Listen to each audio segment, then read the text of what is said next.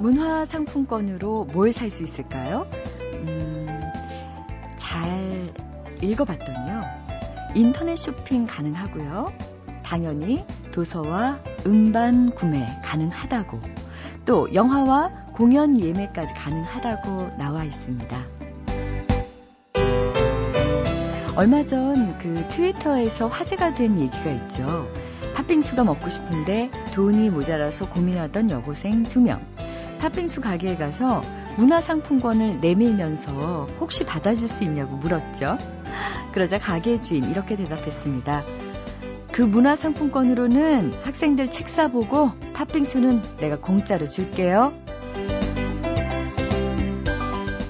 아직까지 세상이 따뜻하게 느껴지는 건 상품권에 적혀 있는 원칙대로 문화상품권으로는 팥빙수를 살 수 없다 하더라도 내 사정을 배려해주고 도와주려는 누군가의 마음이 있기 때문이 아닐까 싶습니다. 그 마음이 유난히 감사하게 느껴진 아침입니다. 안녕하세요. 소리나는 책 라디오 북클럽 김지은입니다.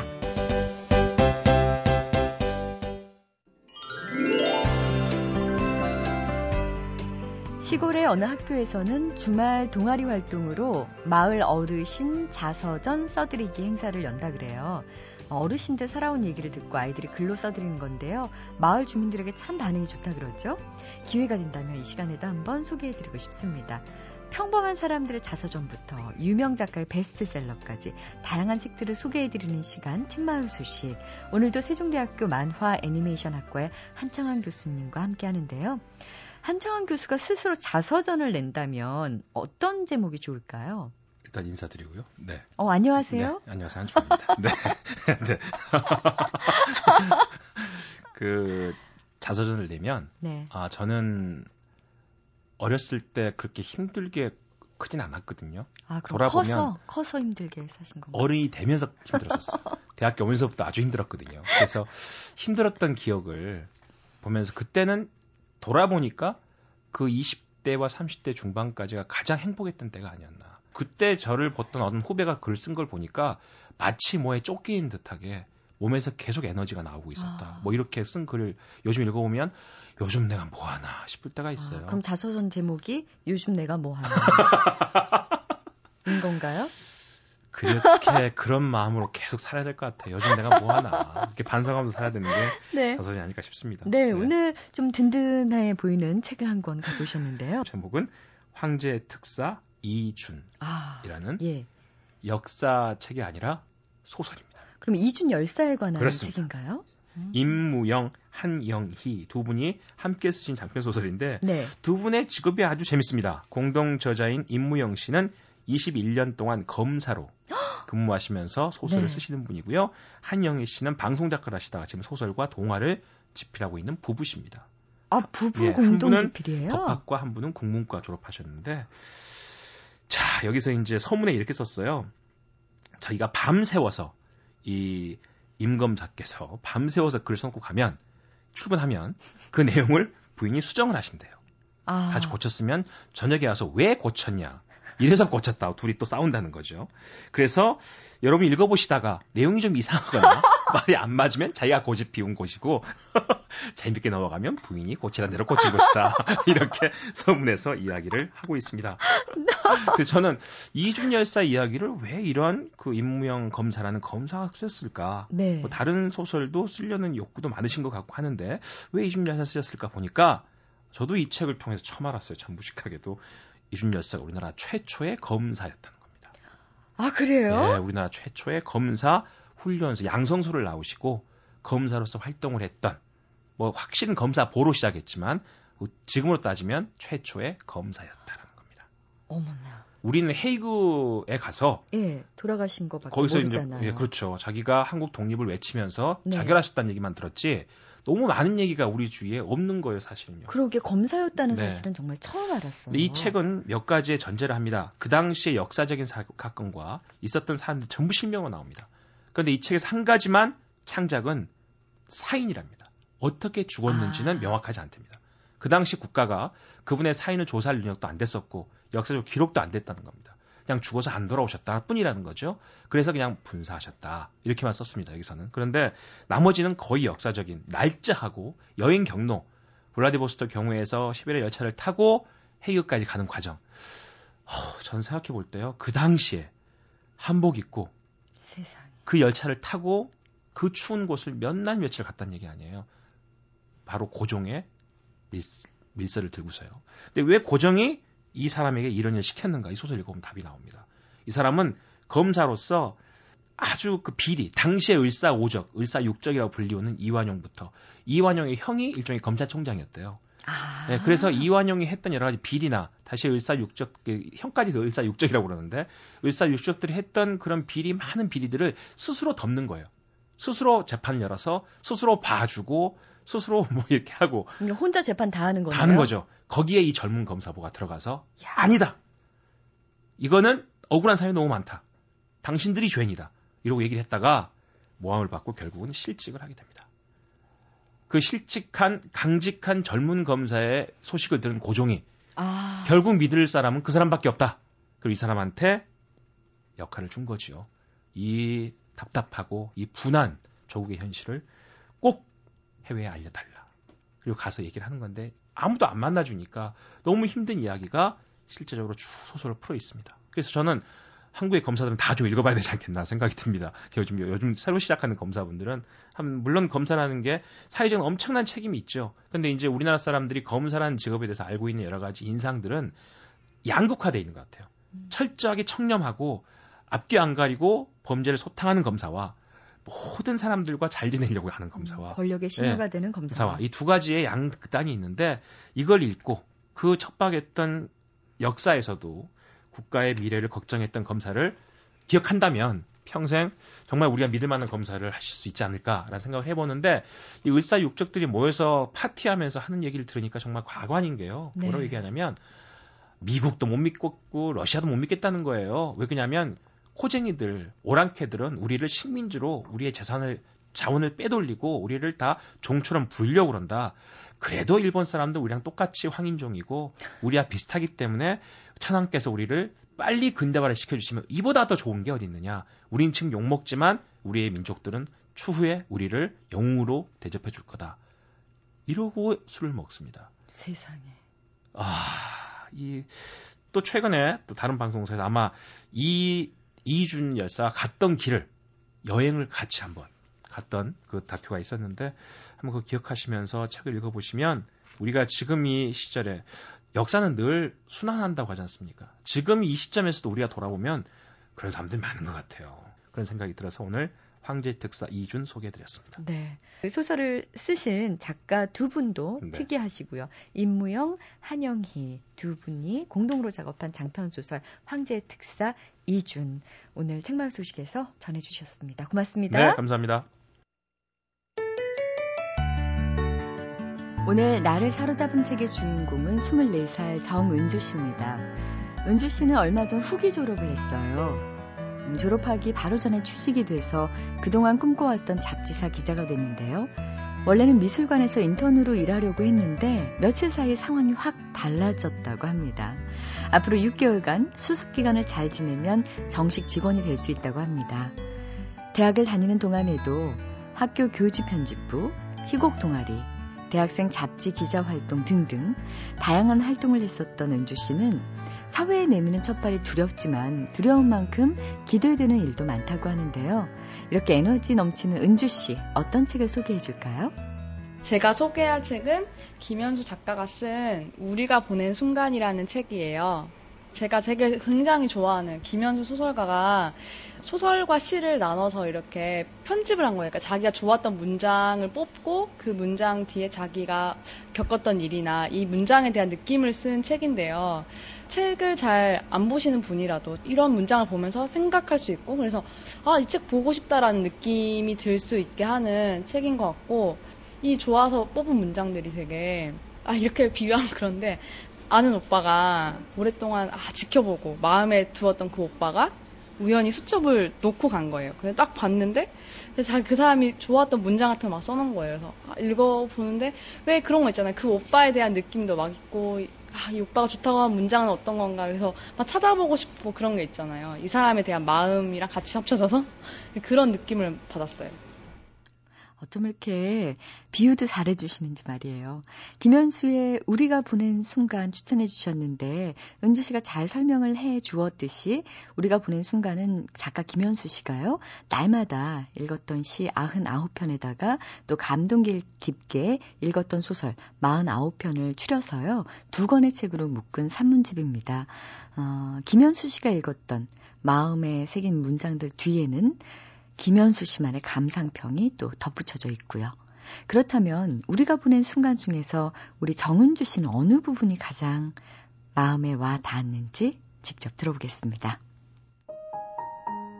글을 쓰는 동안 우리는 자신에게 말하고 그건 생각으로 들리고 눈으로 읽힌다.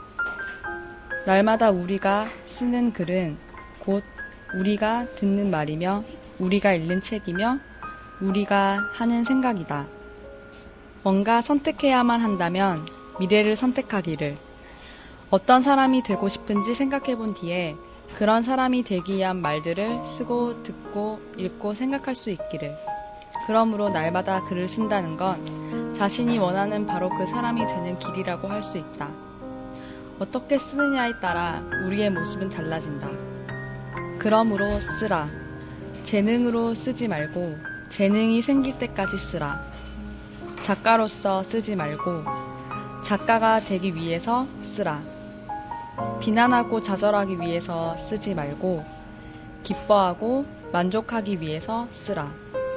고통 없이 중단 없이 어제보다 조금 더 나아진 세계 안에서 지금 당장 원하는 그 사람이 되기 위해서 그리고 원하는 삶을 살기 위해서 날마다 쓰라. 네. 재능이 생길 때까지 쓰고 작가로 쓰는 게 아니라 작가가 되기 위해서 매일 꾸준히 쓰라는 말이 저는 개인적으로 굉장히 와닿는데요. 재능이 없다고 생각하고 글은 또 아무나 쓰는 게 아니라고 생각하는 많은 사람들에게 어, 생각을 바꿀 수 있는 그런 문장이 아닌가 싶습니다. 우리 은주 씨는 김연수 작가를 워낙 좋아해서 이 책을 인터넷 서점 그 wish list에 담아놨는데 마침 아는 언니가 은주 씨에게 이걸 딱 선물해 준 거예요. 왠지 행운처럼 느껴지는 그런 책이었다고요. 어, 은주 씨는 언젠가 세계 여행을 하면서 새로운 곳에서 다른 문화권을 취재하고 글을 쓰는 게 꿈이라고 하는데요. 은주 씨가 새로운 곳에서 쓴 글을 저희 북클럽에서도 만나볼 수 있기를 기원할게요.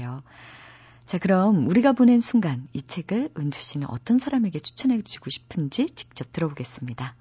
어, 이 제목이 우리가 보낸 순간인데요. 이 많고 많은 그 순간들을 나는 과연 어떻게, 어떤 식으로 표현할 수 있을까. 또 상상도 했고, 한편으로는 그 순간에 내가 막 들어가서 이건 어떤 감정일까 또 느끼게 되는 그런 책이었거든요. 그래서 순간, 순간, 순간들의 감정들이 되게 소중하고 그리고 앞으로 나는 그 순간, 순간들을 절대로 잊지 말고 더 열심히 보면서 글도 열심히 쓰고 열심히 또 살아야겠다. 그런 결심을 했던 책입니다.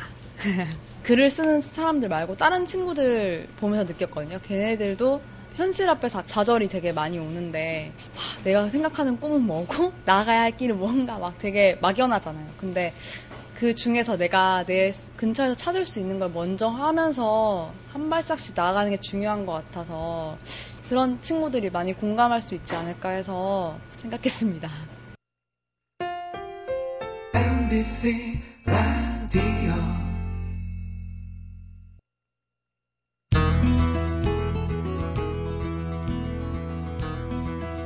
영어 if. 이 영어 단어를 사전에서 찾아보면요. 만약에 뭐뭐라고 가정하면 이런 뜻으로 풀이가 돼 있잖아요. 음, if가 들어간 수거로는요. if not 그렇지 않다면 혹은 if only 아, 이렇게만 된다면 좋을 텐데 if so 만일 그렇다면 등등등이 있습니다. 오늘 북카페에는요, 우리의 역사를, 만일 그때 그렇지 않았다면, 아, 만일 그때 그랬다면, 만일 그랬다면 좋았을 텐데, 이렇게 가정으로 풀어본 책, 만약에 한국사의 공동 저자분의 한 분, 김현철 교수님 모셨습니다. 안녕하세요. 네, 안녕하십니까. 네. 키가 굉장히 크세요. 아닙니다. 운동 좋아하세요? 예, 좋아합니다. 어, 만약에 어, 교수님이 안 되셨다면 뭐가 됐을까요? 예, 좀뭐 여러 가지 하고 싶은 게 많은데요. 영화 감독 아, 그런 꿈이 있었는데 아직 그거를 실현하지 못해서 좀 아쉬움으로 남아 있습니다. 아직이라고 말씀하셨다면 앞으로라도 기회가 온다면 해보고 싶은 생각이 드시는 건가요? 예, 먼 훗날에 네. 내가 하고 싶은 일을 하고 또더 어, 희망했던 일들이 있으면은 뭐 한번 해볼까 그런 생각도 듭니다. 어떤 영화를 찍고 싶으세요? 예, 뭐 제가 저, 전 영화를 아주 좋아하는데요. 좀 블랙 코미디 아, 같은 거. 예. 어, 굉장히 진지한 역사물이 나올 것 같았는데 그게 아니라 재미있는 블랙 코미디. 예, 이게 풍자나 네. 코미디라는 게 또 사람들한테 또 깊은 영감을 줄 수 있기 때문에 뭐 나름대로 그런 형식이 의미 있을 것도 같습니다. 하지만 현재는 인제대학교 통일학부 교수님으로 계십니다. 아, 역사 또 남북한 문제에 대해서 언제부터 관심이 있으셨는지요? 예, 사실 그런 질문을 많이 받는데요. 아, 뭐 특별한 계기는 없었던 것 같고요. 어, 어떻게 하다 보니까 이제 석사, 박사를 북한 연구를 했습니다. 물론 이제 에, 뭐 그렇게 생각한 거는 국내에서 공부를 하다 보니까 국내에서 가장 잘할 수 있는 분야가 그 분야가 아니겠느냐 뭐 이런 판단도 있었고요. 그 다음에 뭐 삼성경제연구소에 또 다닌 적도 있고요. 또 2004년에 통일부 장관 보좌관을 한 1년 반 정도 했습니다. 그래서 실제로 이제 회담하는 것을 현장에서 이렇게 보니까 어, 책으로 공부했던 것보다는 훨씬 더 생생한 남북 관계를 조금 더 객관적이고 구체적으로 그렇게 볼 수 있었던 것 같습니다. 네. 보통 저희가 역사 하면은요, 하나의 사실이지, 그것을 뒤집어 볼 수 있다는 생각 자체를 못하고 살아왔었는데, 그런 의미에서 이번에 쓰신 만약의 한국사는 기존에 우리가 역사에 대해서 갖고 있던 모든 통념을 뒤집는 아주 신선한 의도가 아니었나 싶은데요. 예. 어떻게 이렇게 발칙한 생각을 하게 되셨는지요? 예, 사실 그 작년이 그 한일 병합 100년째가 되는 해였습니다.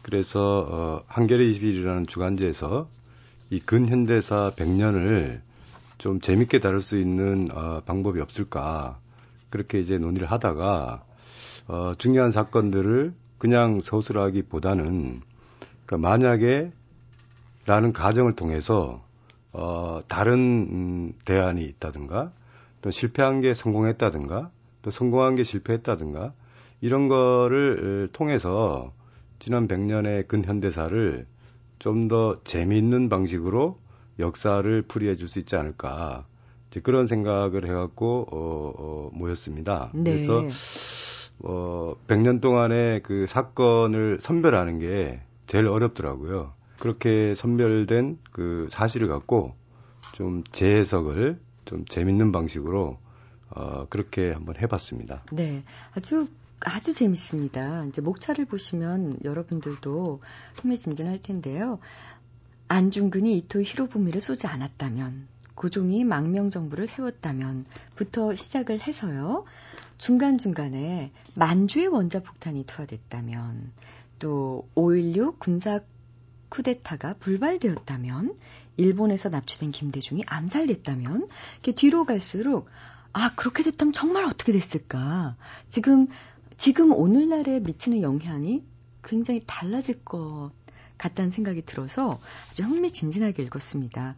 김연철 교수님 외에도요, 함규진 교수님, 또 최용범 페이퍼로드 대표, 또 최성진 한겨레 신문 기자가 공동 집필을 하셨잖아요. 그 중에서도 김연철 교수님께서 어, 기술하신 부분을 보면 다른 분들이랑 조금 어, 관심 분야가 조금은 다른 것 같습니다. 어떤 분야에 더 관심을 두셨는지요? 예, 저는 아무래도 어, 남북 관계를 전공으로 했기 때문에 어, 물론 이제 외교, 국방, 음, 남북 관계 하다 보니까 이 분야들이 사실은 뭐 근현대사 쪽에서 어, 보더라도 상당히 중요한 비중을 차지하는 것 같습니다. 그래서 제가 맡은 부분은 어, 대부분 그런 부분입니다. 네. 자, 이제 본격적으로 만약에 한국사 챕터를 열어보겠습니다. 음, 1905년 3월 10일 농지개혁법이 공표가 됐고요. 음, 그런데 만약 해방 뒤에 토지 개혁이 실패했다면 이란 가정을 해주셨어요. 일단 실패했다면이란 그 가정을 이해하기 위해서는 농지 개혁법이 어떤 상황에서 진행이 됐고 또 어떤 결과를 초래했는지를 좀 알아야 될 것 같습니다. 예, 사실 조선 후기 때부터 우리가 이제 뭐 실학파라든가 이쪽에서 주장했던 거는 경자 유전, 박가는 사람이 토지를 갖고 있어야 된다 이런 거 아니겠습니까? 그러다 보니까 이제 일제 식민지 시기를 거치고 해방이 됐을 때 사실은 그 해방의 기쁨만큼 이제 토지를 가질 수 있다라는 농민들의 열망 이런 부분들도 해방 전국에서 굉장히 중요하게 작용을 했습니다. 네. 이 토지 문제라는 거는 기본적으로 이 전통 사회에서는 지주 소작 관계죠. 근데 지주 소작 관계라는 거는 단순히 이 토지를 둘러싼 계약의 형식을 얘기하는 뿐더러 신분 제약 같은 경우에도 어, 의미하는 거거든요. 그러다 보니까 이 전통 사회에서 현대 사회로 넘어오기 위해서는 이 전통적인 지주 소작 관계를 어, 폐지를 하고 그 현대적 방식의 도시 소유 제도를 어, 만드는 건데 그게 가장 중요한 것은 농민들이 자기 자기 토지를 갖고 어, 농사를 지을 수 있는 그런 방식인데요. 해방이 되면서 이제 북한 같은 경우에는 사회주의 정권이 들어서면서 신속하게 토지 개혁을 추진했습니다. 그리고 어, 이승만 정부에서도 토지 개혁에 대한 농민들의 열망을 나름대로 어, 의식하지 않을 수밖에 없었던 이제 그런 상황이었고 그래서 그런 부분들이 약간의 어떤 그 지주들은 당연히 반대한 거 아니겠습니까? 그런 반대를 염두에 두고 어, 전쟁을 거치면서 남쪽에서도 토지 개혁을 했죠. 우리 쪽 우리 우리는 이제 토지 개혁이라는 용어보다는 농지 개혁이라는 용어를 이제 쓰는데 전 세계적으로 보면은 어, 이 전통적인 지주 소작 관계를 성공적으로 현대적 토지 소유 관계로 어, 바뀐 사례는 흔치 않습니다. 아. 제3세계 국가에서도 보면은 한국의 사례는 굉장히 성공적 사례다 이렇게 이제 평가할 수 있습니다. 네, 보통 그 뭐 동유럽이나 이런 나라들 보면은요 그런 반발이 굉장히 심했지 않습니까? 그런데 어, 남북을 보면은요 그때 특히 북한 같은 경우에는 저항이라기보다는 오히려 남쪽으로의 탈출을 시도한 분들이 더 많았던 것 같아요. 흔히 우리가 월남이라고 얘기하는요. 예. 그 월남 현상이 남쪽에도 어느 정도 압박으로 작용하지 않았을까 싶은데요. 예, 사실은 뭐 남북 관계라는 게 거울 효과처럼 상대방의 어떤 그 선택이 다른 쪽에 영향을 미칩니다. 토지개혁만 하더라도 북한에서 어, 토지개혁을 추진하는 과정에서 사실은 많은 지주들이 어, 월남을 이제 했죠. 이제 월남을 이제 했는데 남북한이 초기에 경쟁을 하다 보니까 그런 차원에서 그 농민들의 어떤 요구나 불만 이런 거를 어, 수용할 수밖에 없었던 것 같고요. 한국 전쟁이 이제 일어났을 때 결국 우리가 아, 인민군이 밑에까지 내려왔다가 다시 올라가고 하는 이제 과정들이 어, 우리가 어, 치렀는데 그 과정에서도 마찬가지로 이 농민들을 이 지지층의 음. 이 지지를 얻기 위해서는 이 토지 개혁에 대한 열망 무시할 수가 없는 거죠. 그렇기 때문에 한국 전쟁이 어, 남쪽에서 이 토지 개혁을 앞당긴 아주 중요한 계기로 어, 작용을 했다 이렇게 평가할 수 있을 것 같습니다. 네. 어, 그렇다면 이제 한국 전쟁 과정에서 농민의 지지를 얻을 수 있는 근거가 됐었고 그리고 또 어떻게 보면은 현대 사회로 가는 어떤 어, 넘어가는 그런 과정에서 굉장히 중요한 역할을 했다고 볼 수 있을 텐데요. 만약에 토지 개혁이 실패했다면 어떻게 됐을까요? 그거는 뭐 지금 현재 상황에서도 어 몇몇 국가들 아직까지도 토지 문제를 해결하지 못한 국가들이 있습니다.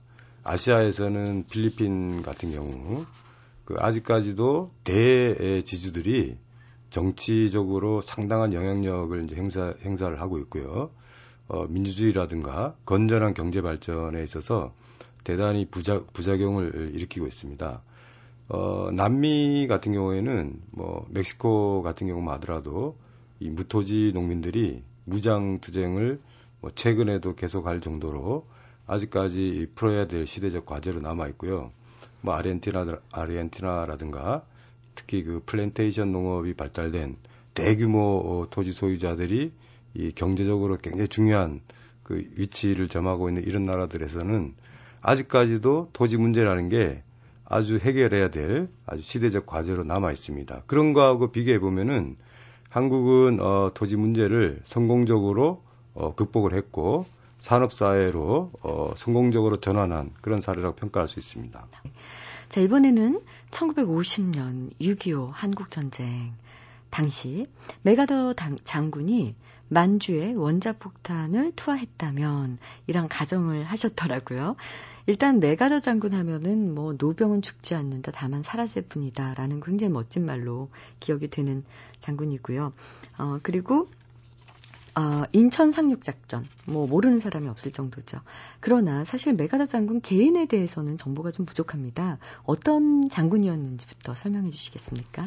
예, 사실 메가더 장군은 어, 역사적 평가가 어, 엇갈리는 예를 들어서 어, 일본 같은 데서는 거의 뭐 아직까지도 어, 신의 영역으로 어, 추앙받는 음, 추앙하는 사람들도 있습니다. 또 우리 국내적으로도 보면은 그 메가더 장군에 대한 평가는 어, 상당히 좀 상반된 어, 시각이 있죠. 메가더 장군은 어, 사실 젊었을 때부터 이 군대에서는 두각을 드러낸 어, 장군이었습니다. 그래서 어, 최연소가 많은데요.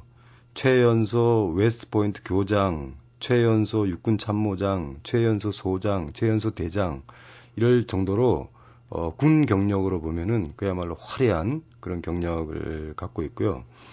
그리고 어, 한국 전쟁이 이제 시작이 되면서 사실 트루먼 대통령과 이 맥아더 사령관 사이에는 갈등이 좀 있었습니다. 왜냐하면은 어, 트루만 대통령 입장에서는 이 한국 전쟁이 어, 3차 세계 대전으로 비화되는 거를 막아야 된다. 좀 제한적으로 어, 이루어졌으면 하는 어, 바람이 있었던 거고요. 메가다 정부는 나름대로 이 방공 의지 이런 것 때문에 특히 이제 당시에 어, 중국에서는 어, 이 중국 공산당이 정권을 잡은 상황 아니겠습니까? 그런 차원에서 이제 그런 부분들에 대해서 강력한 어, 대응 방침이 이제 있었던 거고요. 그런 갈등 속에서 사실 인천 상륙 작전은 뭐 군사 전략으로 보면은 메가더 장군의 어떤 천재적인 어떤 그 지혜 이런 부분들이 성공한 어, 사례다 이렇게 이제 평가할 수 있을 것 같은데 이 인천 상륙 작전 성공에 에, 너무 어, 취했다고 할까요? 그러다 보니까 이 중공군이 어, 얼마 정도의 규모로 개입할지에 대한 판단을 잘 못했던 것 같고요. 그러다 보니까 어, 압록강 전투에서 이제 패배하게 되고 또 어, 거기에 중공군에 대한 대비가 아, 부족했기 때문에 계속해서 밀리는 그런 상황이 되면서 한국 전쟁 과정에서 메가더 장군은 사임하게 됩니다. 역사적 인물에 대해서는 공과 과가 있는 것 같습니다. 그래서 공에 대해서는 긍정적 평가를 해주고 또 부정적인 측면에 대해서는 또 비판적인 입장도 같이 가져야 되지 않을까 싶습니다. 네. 만약에 메가더 장군이 승리를 해서 만주를 폭격했다면 그것도 원자 폭탄을 투하했다면 역사는 어떻게 달라졌을까요? 아, 그거는 지금 생각해봐도 좀 아찔한 상상인 것 같습니다. 우리가 원자 폭탄의 그 무서움 이런 거는 사실 인류 역사에서 원자 폭탄이 실제로 어, 이 터진 거는 두 번밖에 없습니다. 바로 어, 1945년 히로시마와 나가사키에 떨어진 거죠. 사실 저도 뭐 히로시마 같은 데는 어, 최근에 가본 적도 있는데 그 원자 폭탄의 피해라는 게 지금 굉장히 많은 시간이 흘렀음에도 불구하고 그 피폭 환자들이나 어, 이런 그 후유증이 아직도 남아 있습니다. 그래서 그 원자폭탄은 그야말로 어, 인류에 있어서 이 재앙적 무기이기 때문에 가능하면 사용하지 않는 게 좋겠죠. 그리고 어, 만약에 원자폭탄을 떨어뜨리려고 했던 거는 중국의 전쟁 의지를 일거에 뭐랄까 이 뺏겠다 이런 건데 근데 실제로 당시 상황에서 보면은 원자폭탄이 떨어졌다고 하더라도 아마 모택동을 중심으로 한 그 지도부는 그 전쟁을 참여했을 거다. 그렇다면은 어 이 중국이 물론 한국의 한국 전쟁에 참여를 했지만 그 규모는 훨씬 이제 커졌을 거고 전쟁의 시기도 어, 더 길어질 수도 있겠다 이런 생각이 들고요. 더 중요한 거는 그 당시까지만 하더라도 어, 스탈린은 이 동유럽에서의 전쟁 확전에 대한 이 두려움이 있었습니다. 그러다 보니까 한국 전쟁에 소극적으로 어, 참여를 했는데 만약에 원자폭탄이 이 만주에 투하됐다면은 스탈린도 본격적으로 전쟁에 이제 참여함으로 인해서 3차 세계대전이 일어났을 가능성이 매우 높았다. 그런 측면에서 보면은 아, 폭탄을 투하하지 않는 게 굉장히 다행스럽다 이런 생각이 듭니다. 자, 서울 올림픽 얘기로 옮겨가겠습니다. 1988년 9월 17일이죠. 서울에서 세계적인 축제 88 올림픽이 열렸는데요. 그 올림픽 유치를 결정한 시기가 이미 1979년이었다고요? 예.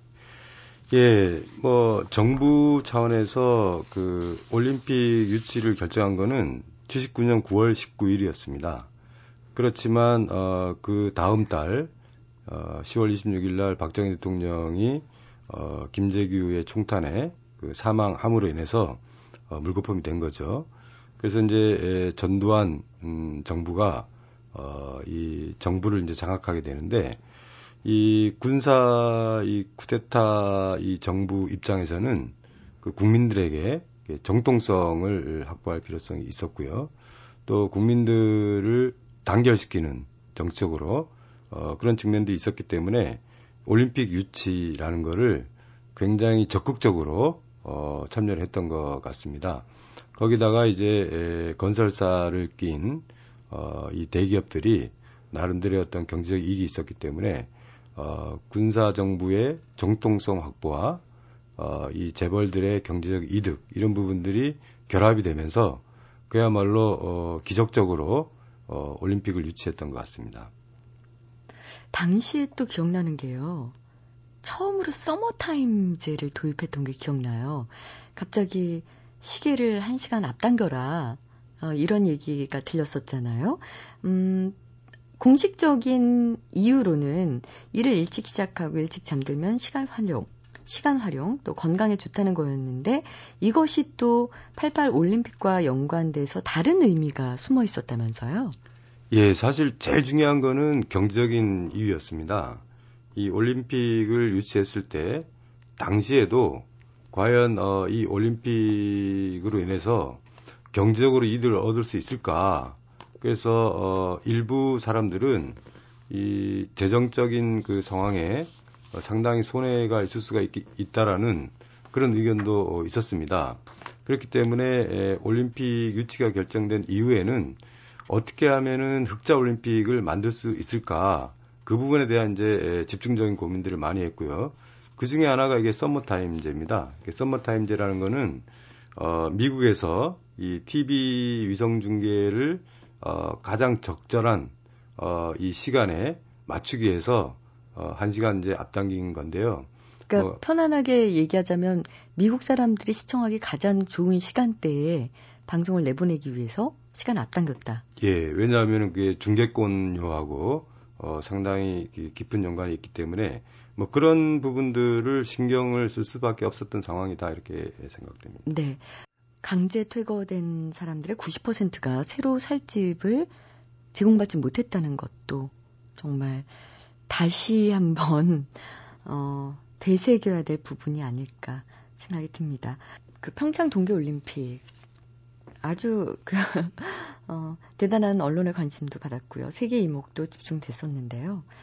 어, 앞으로도 이런 평창 동계올림픽 같은 규모의 국제적인 행사, 행사가 많이 열리지 않겠습니까?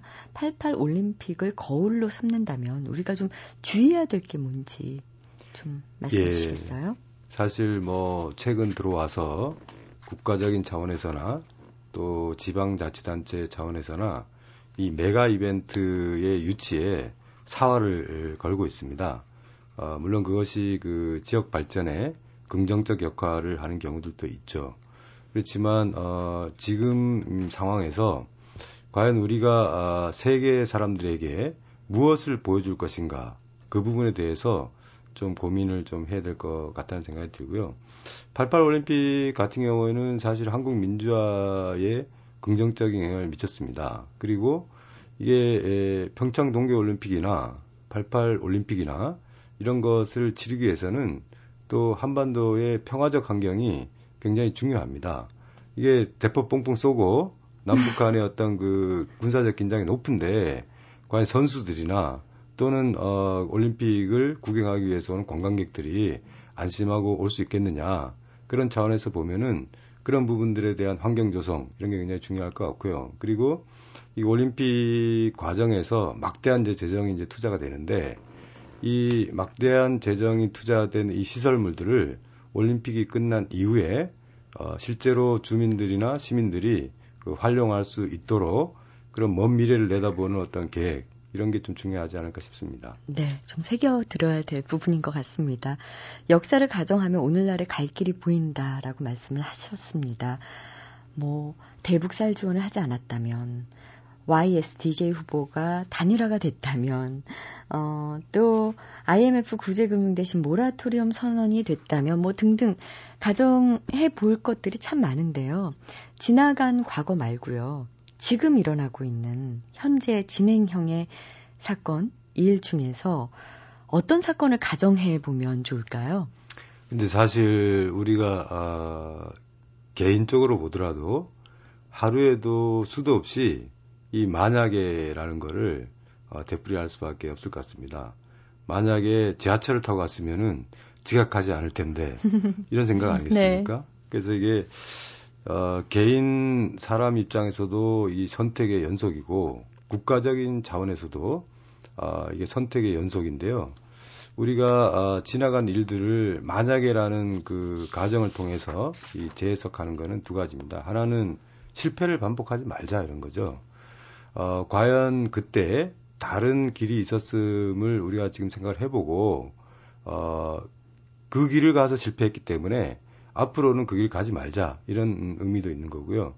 또 다른 한편으로는 그렇기 때문에 미래에 더 나은 대안을 우리가 만약에라고 한번 가정의 봄으로 인해서 찾아볼 수 있는 그런 기회가 되지 않을까 싶습니다. 네, 정말 좋은 말씀 해 주셨습니다. 만약에라는 프리즘으로 우리가 걸어왔던 길 옆에 정말 어, 다른 길이 어, 있을 수도 있다는 것을 다시 한번 깨닫게 되는 시간이었습니다. 만약에 한국사를 읽지 않았다면 이런 생각을 못 해봤겠죠? 자, 오늘 만약에 한국사의 저자 김현철 교수님과 함께 했습니다. 고맙습니다. 네, 고맙습니다. 높은 담장 위에서 창수도 뛰고 윤호도 뛰고 우진이도 뛰었다. 나도 따라 뛰는 게 용기일까? 겁나서 뛰기 싫다고 솔직하게 말하는 게 용기일까? 동화 작가 강정연의 동시 용기였는데요. 아이 때뿐만 아니라 어른이 된 이후에도 용기에 대한 갈등은 계속됩니다. 어, 두려운 일에 도전하는 게 용기일까? 하기 싫은 일 솔직하게 말하는 게 용기일까? 항상 갈등하게 되죠. 그 어느 쪽의 용기건 내가 낼 수 있는 용기를 다 끌어낼 수 있는 그런 하루 되었으면 좋겠네요. 지금까지 소리나는 책 라디오 북클럽 저는 아나운서 김지은이었습니다.